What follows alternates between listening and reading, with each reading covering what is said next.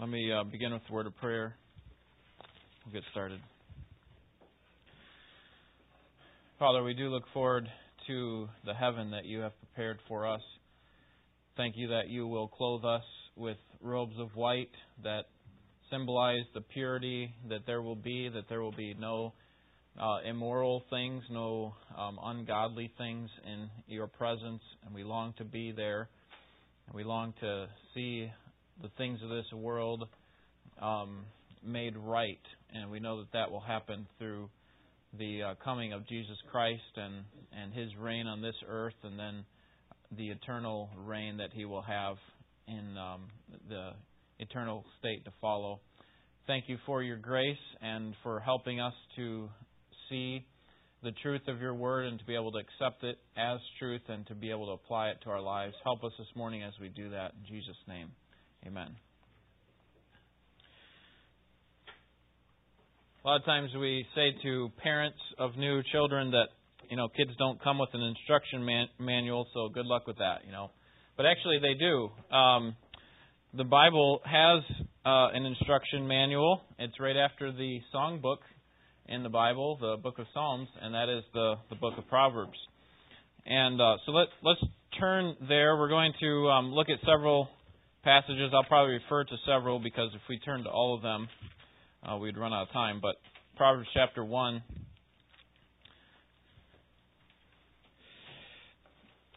And um, John MacArthur has a book called Successful Christian Parenting.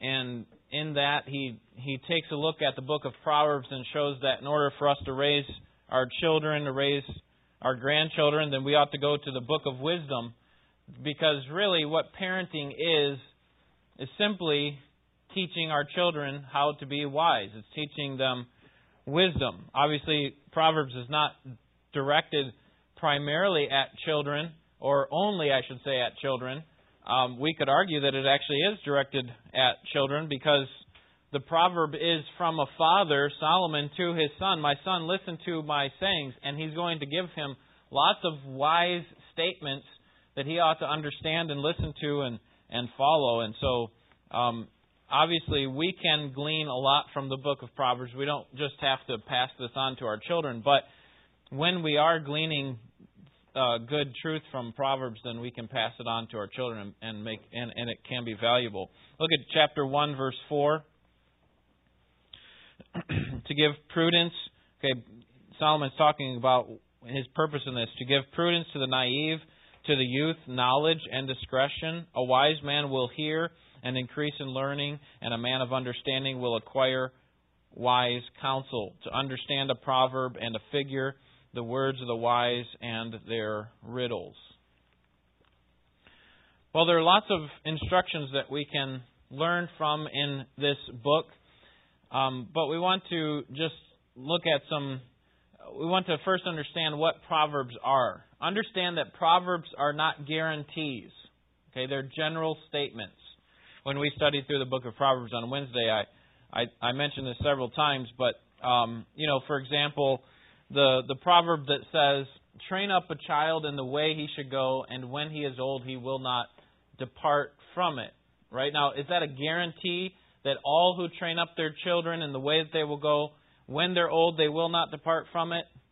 No, that's a general statement. In general, if we make it the pattern of our lives as parents to train up our children in the way that they should go, then in general, then uh, they will they will not depart from it. Obviously, the alternative is even worse. You know, don't train up a child in the way that they should go, and they probably will um, uh, turn out to be fools. It's unlikely, in other words, that they will turn into a wise person. So we need to understand that Proverbs are general statements, um, and that that Proverbs is practical wisdom. It's often like um, little bits of honey. Um, they're very sweet, rich, um, and uh, sometimes if we read through the whole book of Proverbs at one time, it's, it's kind of hard to, to swallow. It's hard to to to uh, digest that much wisdom because what they are is each little proverb is just packed full of so much wisdom. And so it's often best to take the Proverbs in smaller chunks to, uh, and uh, try to see what, what God is saying through those. But just like Proverbs is practical, so is parenting and ought to be. Proverbs 14:16 says a wise man fears and departs from evil. Proverbs 12:15 he who heeds counsel is wise. Okay, so there is wisdom in following the word of God. And so we need to be in as parents we need to be portraying these wise ways of life, but also speaking them to our children. In other words, it's not enough simply to live a godly life before our children. We also have to teach them with our mouth. Obviously, the converse is also true. We, it's not enough just to tell them, be good, do what is right, follow God, fear God, and so on. We also need to live it as well. That those things go hand in hand. Um, and if if you get the sense of what Solomon is doing throughout this proverb. He is pleading with his son.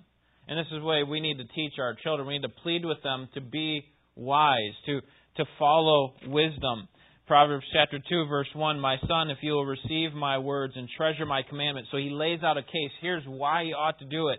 This is important for you. I'm encouraging you to do what is right, so follow. The world encourages us to teach our kids to pursue many things, but wisdom is not on that list. Um, it probably doesn't even make the top 100 things that the world tells us that we ought to teach our children. And even if you read through some Christian books, they can downplay the value of wisdom, and yet we have a whole book that's given to wisdom and instruction, understanding, discretion, and this is what our children need because it, it's going to help them in life so that they don't just have a list of rules or ideas, but rather they understand that how to actually be wise, how to make wise choices for themselves when mom and dad isn't there, when no one else is looking over their shoulder. And so, what we have here this morning is 10 principles of wisdom that John MacArthur lays out in his book, Successful Christian Parenting, and we're just going to use them. He draws them from Proverbs, so I think it's very uh, valuable information here for us to, to learn and, and to pass on. All right, so 10 principles of wisdom that we ought to live out and speak to our children. That something that they should treasure and uh, take great joy in and, and pleasure in doing these things. Number one, we must teach our children to fear their God. Where does this come from? Well, look at verse 7 of chapter 1. You should still be in chapter 1, verse 7. The fear of the Lord is the beginning of knowledge or wisdom. Fools despise wisdom and understanding. Okay, so we need to teach, if we want to just say an overarching principle, the main thing that we need to teach our children is to fear their God. All these other ones, these next nine, are going to fall under this main one. That we need to fear our God. We need to teach our children to fear their God. Fearing God does not mean being scared of Him necessarily. It, it rather has a rever, it's a reverential awe. It's a, a respect, uh, a hatred for God's displeasure, a fear of God's displeasure. Um, it is a it's a healthy sense of fear. Okay, so don't think of it as terror necessarily, although in many cases in the scriptures, you see where people go before God and they are terrified at His holiness, and and there should be that sort of sense, but but it's a healthy sense of fear that leads to practical righteousness. John MacArthur writes, You have not satisfied the responsibilities of parenthood when you have made your children to submit to you. Think about that statement. You haven't satisfied your responsibility if they, you've just gotten them to submit. He says, My goal as a father was not merely to have my children being chastened by me, their father. I wanted them to fear being chastened by their heavenly father. Okay, teach them that, that when they sin, they're not sinning against my little empire as their parent. Like you've messed up my little kingdom but rather that you've actually sinned against the God of the universe. Teach them that their sin goes beyond themselves, goes beyond you, and goes to God. It actually is an affront against God. The way that I do this uh, very practically with, with my children is I, I tell this to them every time I discipline them. Every time I give them corporal punishment, I sit down with them first and talk to them about what their sin is and why it's a sin against God. Okay, you know, for example, you know, if if I tell them uh, during this period of time, I don't want you running in the house. Okay, sometimes it's appropriate to run in the house, but during this time, I don't want you running in the house. Well, when they actually do run in the house, and I sit down with them and I say, "You're going to be disciplined for that." Well, the first question I ask them is, why are you getting uh, disciplined? And uh, they say for w- what they did, they say what, what they did. And I say, but why is that a sin against God? And then they have to think. Because there is no sin, or, or there is no command in the Bible that says don't run in the house, right? And so they have to think of a command in the Scripture that comes from God. And obviously, sometimes I have to help them in that. And the older they get, the less that I have to help them. But what I want them to see is not not that they're just sinning against me. See, I've I, as their parent, have told them to do something. By the way, just in case you didn't know which one, it's Ephesians six one. Children, obey your parents in the Lord, for this is right. So if I said it, I'm actually you're actually sinning against me, but you're sinning against God. And for me not to uh, discipline you here would actually mean that I'm sinning against God. Okay, so what I'm doing is actually a loving thing and uh, I want you to see that. We'll actually have a class to talk about how that's carried out, but but just very practically, you know, we want to help our kids to see that life is not just about our little family and our little set of rules that we have set up, but life is about God, and we want to get those rules in line with what God says, and so on. Um, Tedd Tripp, uh, mentioned that video that I have out there. You're welcome to borrow that. There's it's um, it's a parenting DVD series that he puts together.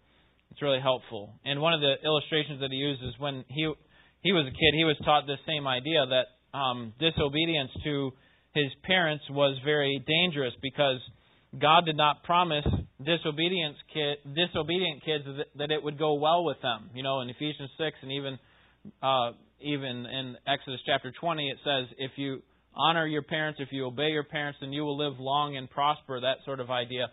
Um, and uh, so he said we learned from a very young age that if we disobeyed, that we weren't promised to li- live long lives. And so one time he was getting ready. He and his brother were getting ready to climb a fence to play baseball in an area that they had been told not to play. And they were with, with some other boys. And Tedd's little brother said, Tedd, if you do that, you don't want to live very long, do you? And the other boy said, "What is your dad going to kill you?"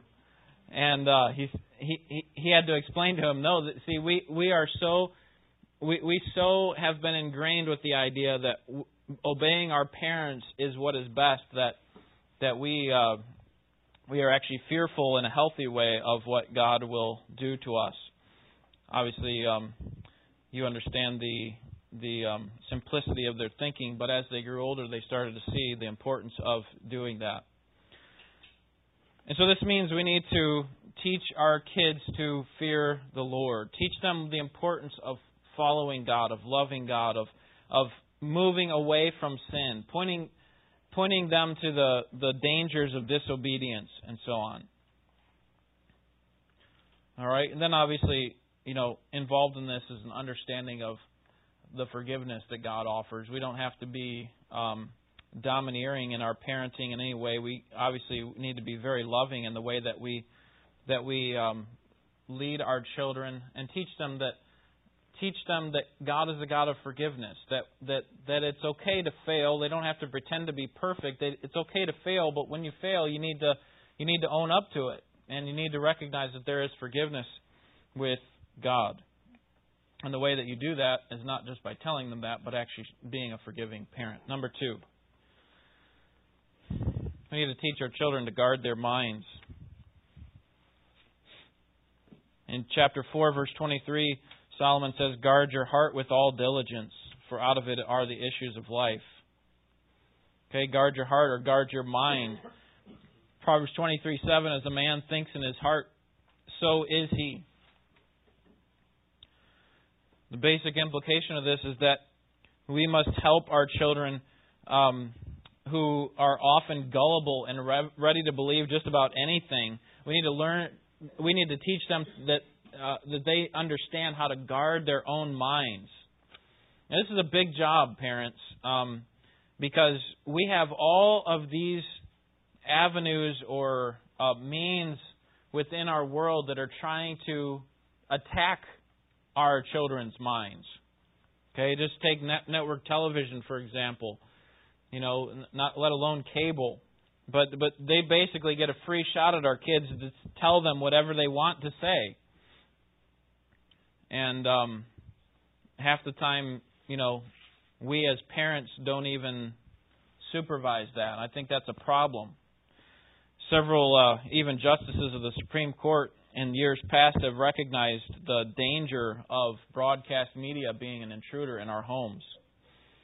They say to, to say that one may avoid further offense by turning off the radio or the television when he hears indecent language is like saying that the remedy for an assault is to run away after the first strike. The point is, we, we often treat television or, or any of these other avenues of media as if, you know what, they're not harmful until we actually see something bad or hear something bad, and then we're turning it. We're going to change the channel, we're going to turn it off. What the Supreme Court wisely recognizes here is that, that that's as foolish as saying, you know what, we, we're not really concerned about assault until we first get hit. And it, the, their point is, and I think Proverbs would agree that that we need to we need to cut that off before it comes.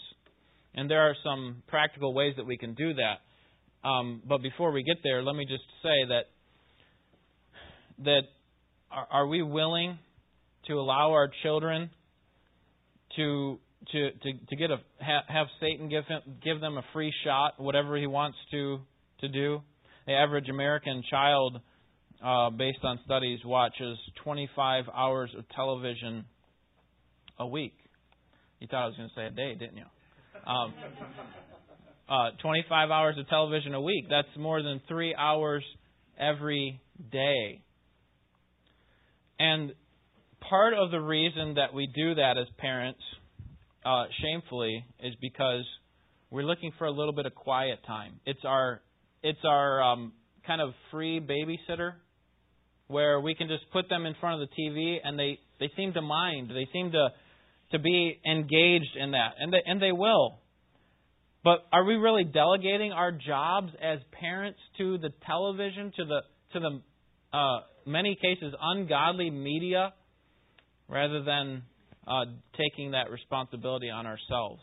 Oh, we need to we need to guard our kids' hearts, and one of the ways that we can do that very practically is by guarding what they what goes into their eye and ear gate I'm not setting out, uh, you know, lines of of um, of of responsibility for you. I'm not telling you where you need to draw the line. I'm just saying that you need to be aware of of what is going into your children's minds, how how much is being shaped by the culture rather than by the Word of God. And you know, in our day, there there are just so many ways that our kids can can be engrossed in the culture without our supervision that, that it can actually be very dangerous. You know, with all the video games and and as they get older, cell phones and text messaging and all the social media, and we we teach our children in a wrong way to basically have their own little world of entertainment, and um, and we we need to teach them the the, the dangers of these things. One of the very practical ways that we can do this with our children is to not allow them to watch anything that we either haven't first seen or to actually sit with them while we're watching it. Okay? Um, and that is a very helpful thing. We, Jennifer and I do this all the time. We don't allow our kids to watch movies that, that we either haven't seen or that we're not sitting there with them watching it. When they go over other kids' house, we make the parents uh, tell us what movies they're going to be watching or tell or TV shows before they can. So so they have to either text Jennifer or or contact us in some way before they can actually put on a a, a television show. Otherwise, our our kids won't be allowed to go over there. And uh, so we want to we want to guard that. Now, what about the you know what about what the Supreme Court was saying about that first strike type idea? Well, you're I basically just said I'm watching it with them because we don't know what's on there. Um, but we're going to talk about that in just a second because um, actually, in in doing that and watching it with them, we actually teach them discernment because when we're watching it with them and something um, unwise comes up on the screen, okay, that, that you have this new age philosophy or some some foolish idea or or circumstance or um, a disregard for authority, that sort of thing, then we can use that as a teaching time, like we would, like Solomon would with the sluggard. You know, he walks by the field of the sluggard. We'll talk about that a little bit later. Um, but that's actually a good thing for our kids to see. We don't want to completely shelter them and say, we don't want you to see anything in the outside world, because that actually can be more harmful um, than, than allowing them to see. Now, obviously, we need to be guarded. That doesn't mean we open up everything to them we need to draw lines of distinction of what they can and cannot watch. But um, but there there are some things that are okay for them to see, and recognize that those are not helpful. Um, they're they're not godly ways of life, and that that that's going to require wisdom on your part to know which types of things they ought to be looking at and discern, learning discernment from, and which things they ought not to be. All right, I've said a lot so far. Any questions? fearing our fearing their God and and then uh, guarding their minds. Ken.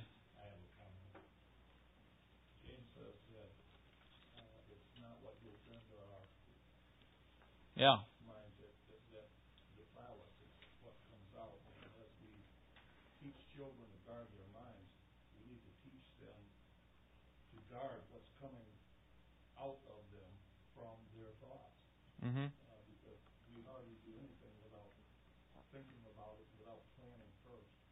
Yeah. And so they, they need to learn to guard that kind of stuff.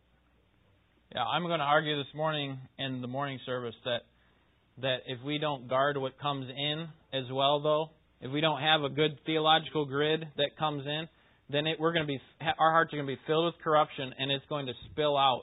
It's like the old um, the computer code. I think they used to G I G O garbage in, garbage out. You know, you put garbage in, then you can expect that that's what's going to come out. But I see your point as well, you know, is that ultimately what corrupts us is not, you know, not the the food that we eat. You know, you think about the Jewish laws. That doesn't corrupt us. Jesus made that same statement in Mark. He said, you know, it's not what goes into our body that corrupts us, but rather what comes out of our hearts, what all these evil things. And so we need to watch what's going in there and what's in there, and then and then guard it, um, both coming in and going out. Vicki.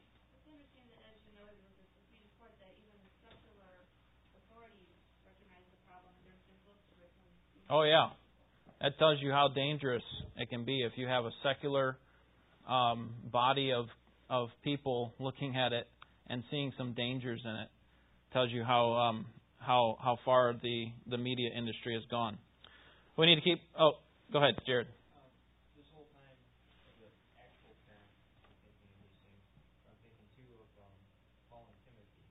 Yeah.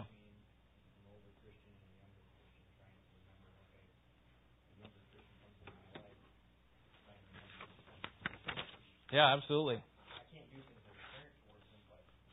No.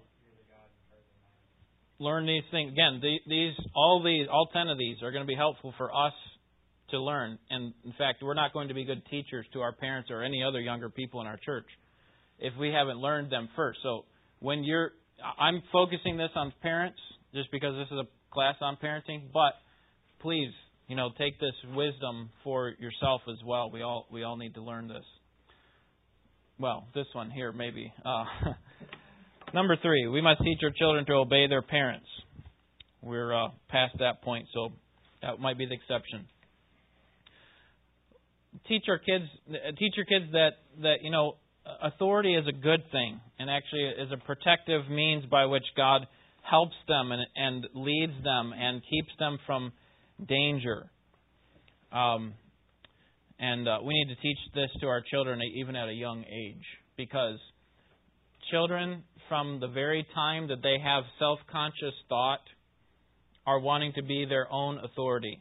They're wanting to be their own God. But I hope you recognize that at every time in your life, you will always have authority. In fact, throughout all of eternity, you're always going to have an authority. And so, authority is a good thing. It's a means by which God lovingly leads us. And as their parent, you ought to encourage them to obey you and to honor you as the scriptures teach. Um, Proverbs uh, Proverbs chapter 30 verse 17 reproofs of instruction are the way of life. 13:24 the eye that mocks his father and scorns obedience to his mother the ravens of the valley will pick it out and the young eagles will eat it. Uh, he who spares his rod hates his son but he who loves him disciplines him promptly. Okay, teach your children to obey you. Um, teach them that obedience is a good thing. Lots of good songs to help them in that way. All right, number four. Teach our children to select their companions. Look at verse 11, chapter 1.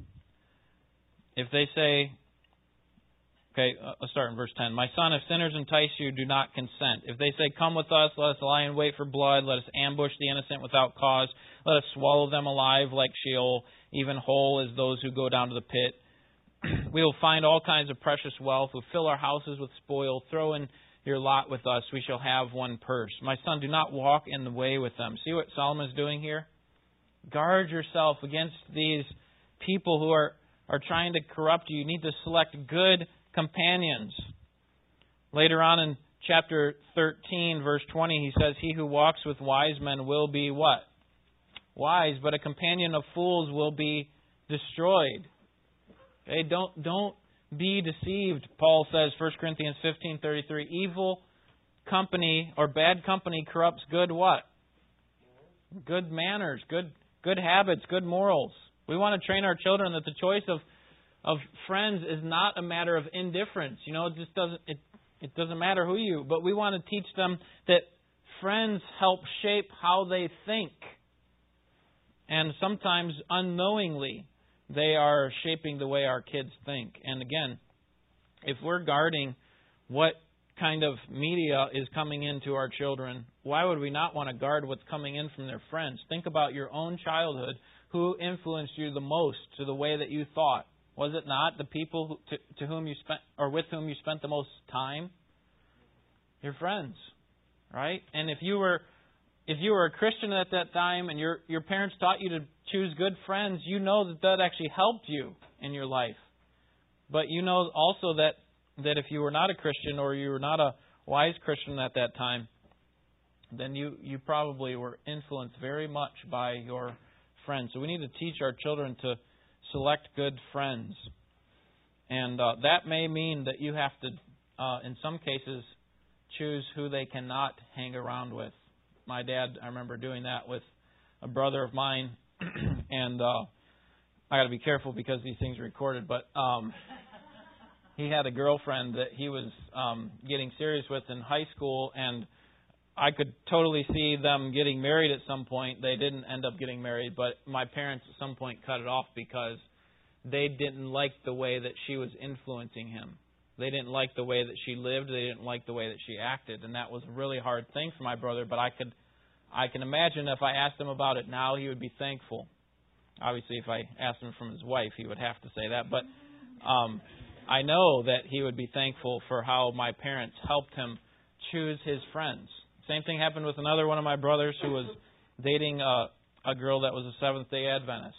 You know, she was uh, she was a student of the school and everything. Seemed like a very nice girl, but my parents just recognized that's not going to work. So don't even start down that path if if you're not going to be able to marry her. Why even date in that situation? So so we may have to do that with our children at times, even at a young age. There are kids that that have uh, much looser standards and much different views of God than your kids may even have right now, even at a young age. And so guard um, guard who they are friends with, but also teach them responsibility and allow them to, to be able to make those types of choices. The best way to handle this is to be able to teach them how to make good friends. One of the ways to cultivate this is just by, you know, talking to your children. Ask them questions. Who are their heroes? What kind of people do they like to hang around with? Um, give me some examples of who who makes a, would make a wise friend for you and who would make an unwise friend. Teach them how to do those sorts of things.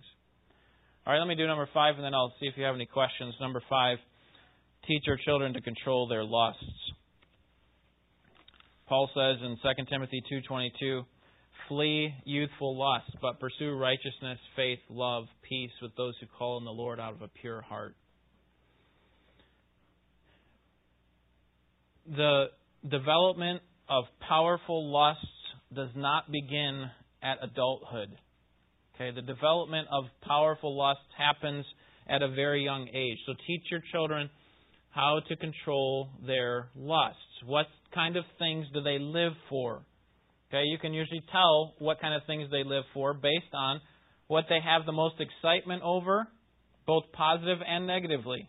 Okay, what, what do they throw temper tantrums over? Are those good things that they, they are throwing temper tantrums? Okay?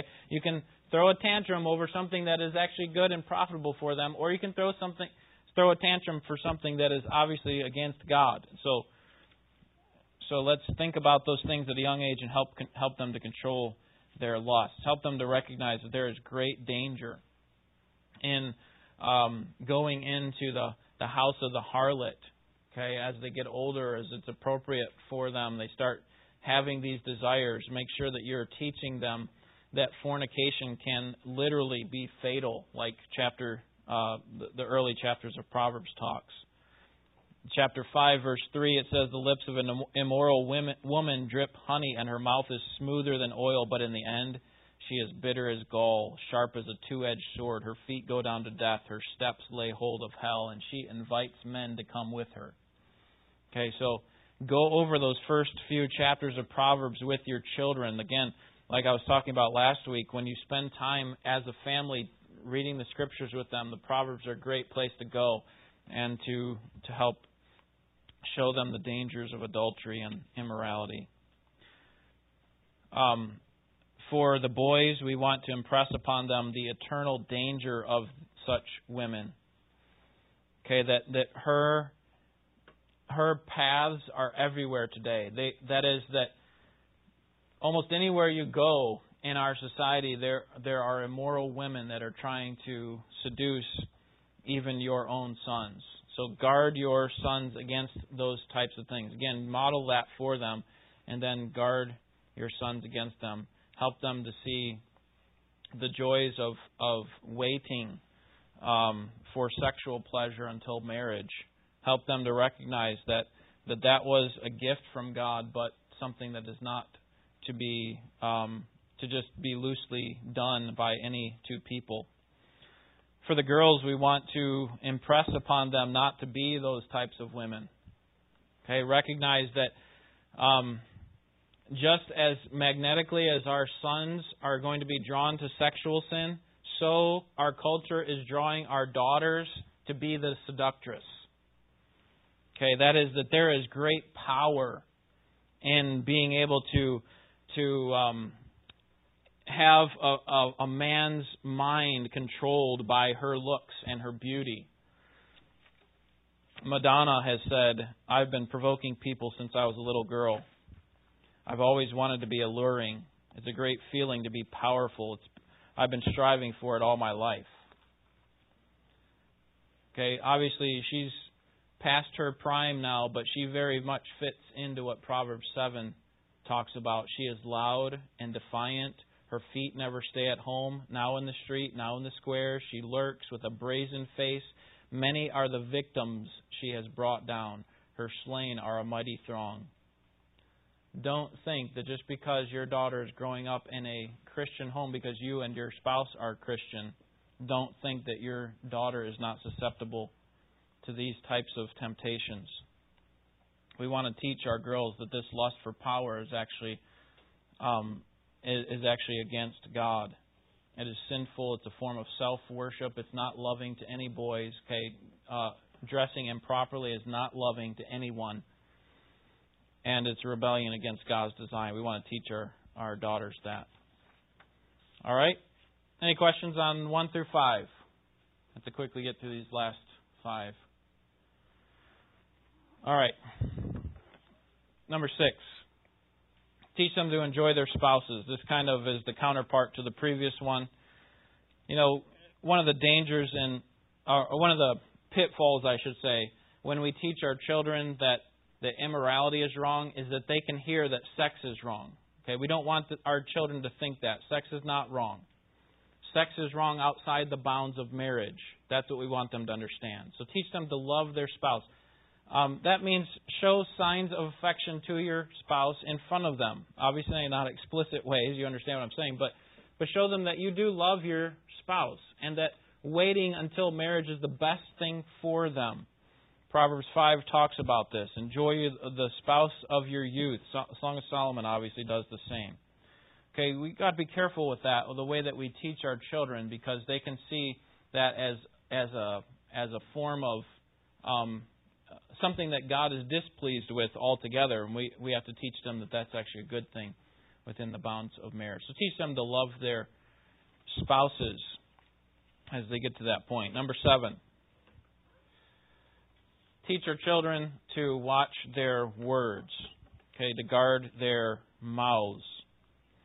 Proverbs 4:25 424 Put away perversity from your mouth, keep corrupt talk from your lips.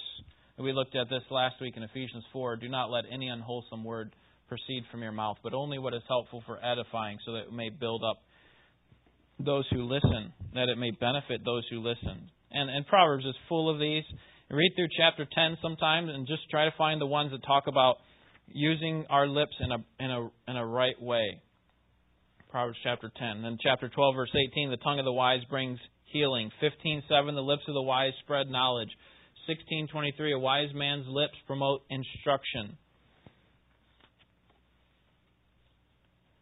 All right? So teach teach your children to use their lips in a proper way. Obviously, we can find lots of examples of improper ways to use our lips in the book of Proverbs, and so teach them those wrong things. That is, teach them how not to do those, and um, show them the the value of that. All right. To control their words or to watch their words. Number 8. Any questions? Right, teach them to pursue their work. Teach them to pursue their work. One of the great ways that we can teach our children the great value of work is by showing them the sluggard. Okay, and I'm talking about both in the book of Proverbs and in real life. Show them real sluggards and, and help them to learn from that. Um, teach their children how to spot what a sluggard look, looks like. Turn to chapter 6. Chapter 6, verse 9. Okay, here we have verse 6, the ant, the positive example of work. And then you have verse 9, How long will you lie down, O sluggard? When will you arise from your sleep? A little sleep, a little slumber, a little folding of the hands to rest.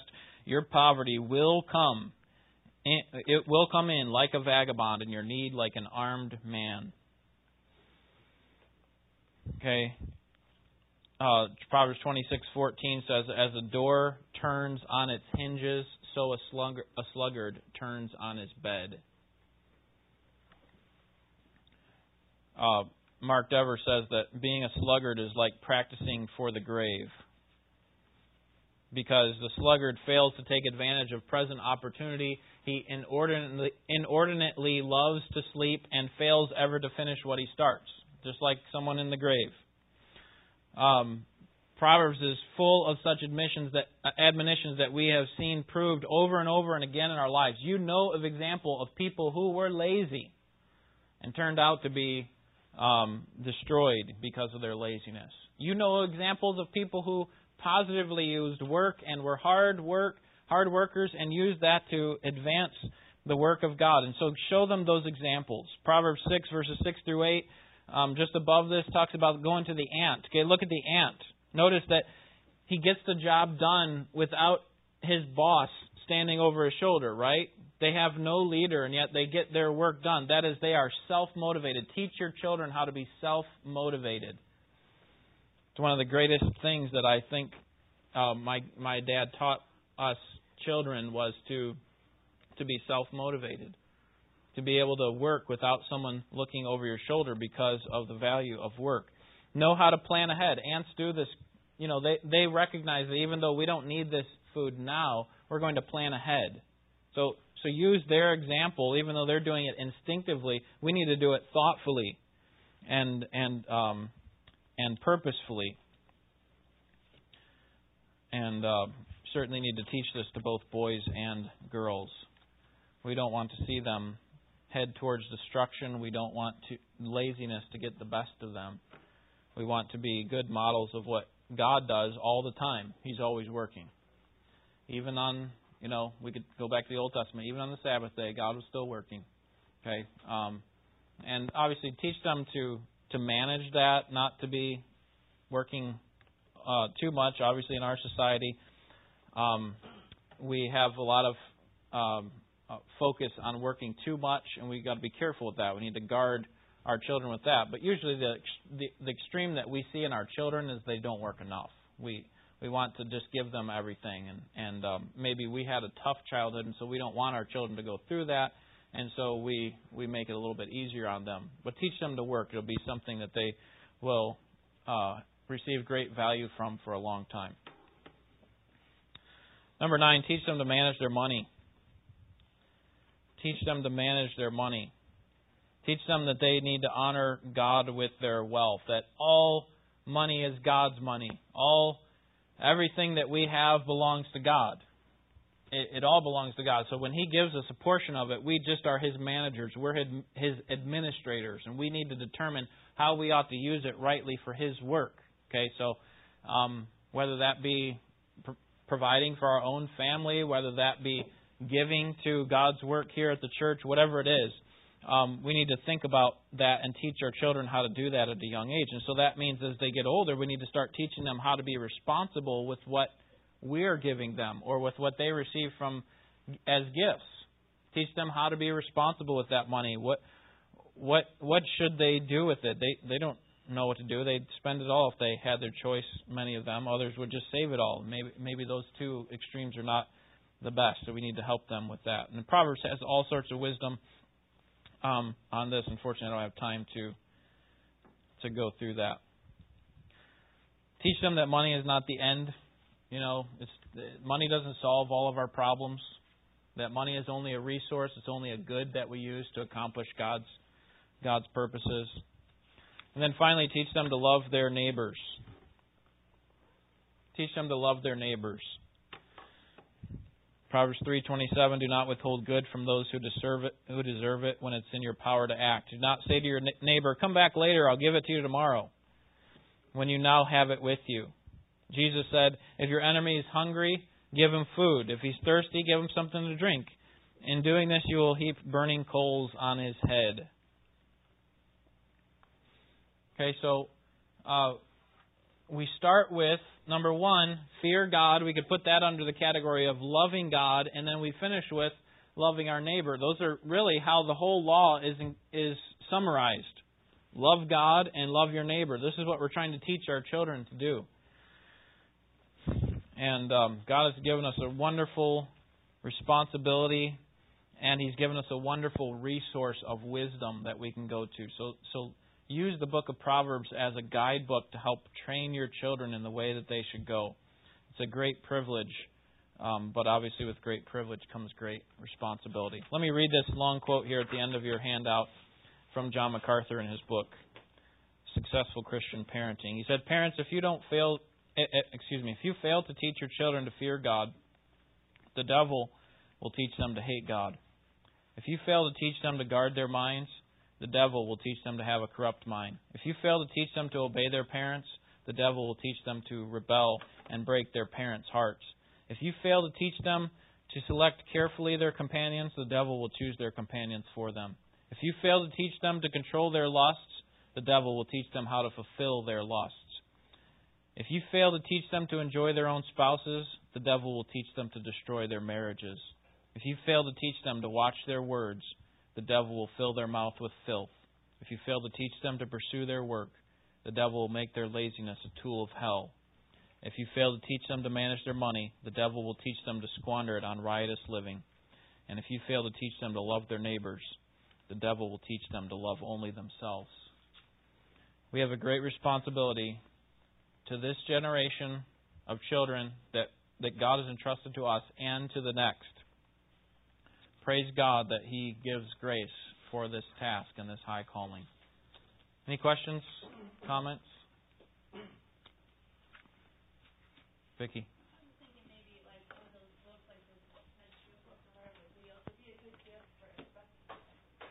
Yeah, yeah. That that uh, that DVD series actually uh, probably has a book. I think Tedd Tripp also has a book on parenting, and I can't remember the name of it right now. I I think I have a copy of it somewhere, but it's been a while since I've read it. But his DVD series is really helpful. Um, um, but yeah, those would be, those would make great gifts for Christian parents. All right, let's pray. Lord, thank you for your grace. Thank you for how you have led us to uh, where we are right now. We know that some here are a product that is spiritually we are a product of the the work of godly parents. I I thankfully am. I'm grateful for that. Others have come to Christ other ways, maybe later in life. We're grateful for that as well. But now that we are Christians, we want to use the responsibility uh, that we have to train up the children that you have entrusted to us in our family, but also in our church. We want to be good examples for the children in our church. So help us, help us to um, embody these ten principles in our own lives. Teach us to to do these things and to love to do these things and to fear you in a proper way, and so that uh, others will see our good works and glorify you in heaven. We pray in Jesus' name. Amen.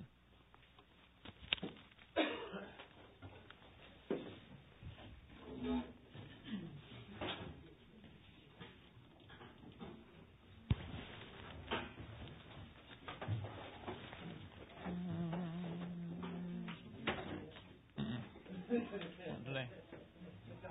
I'm going to cancel it. I didn't get anybody to do it. never be a, marathon runner. But you never had to worry about that. one guy is. Yeah. One guy is. Yeah, I, I, you know what, my, my father has never stopped him. So, did you guys uh, get your project done yet? Not yet. Good thing he doesn't get paid by a deadline or something, huh? Monsoon season's kind of complicated things for him. Get a lot of uh, calls for flooding. Hmm. But he says he's got 72 hours to react to this. Oh, Otherwise, both starts growing. I personally think he's milking milking it for Tina's cooking, but I don't know. Could be. That's funny to watch too. Yeah. Um, you didn't turn off your thing. Oh, you listening to my conversation?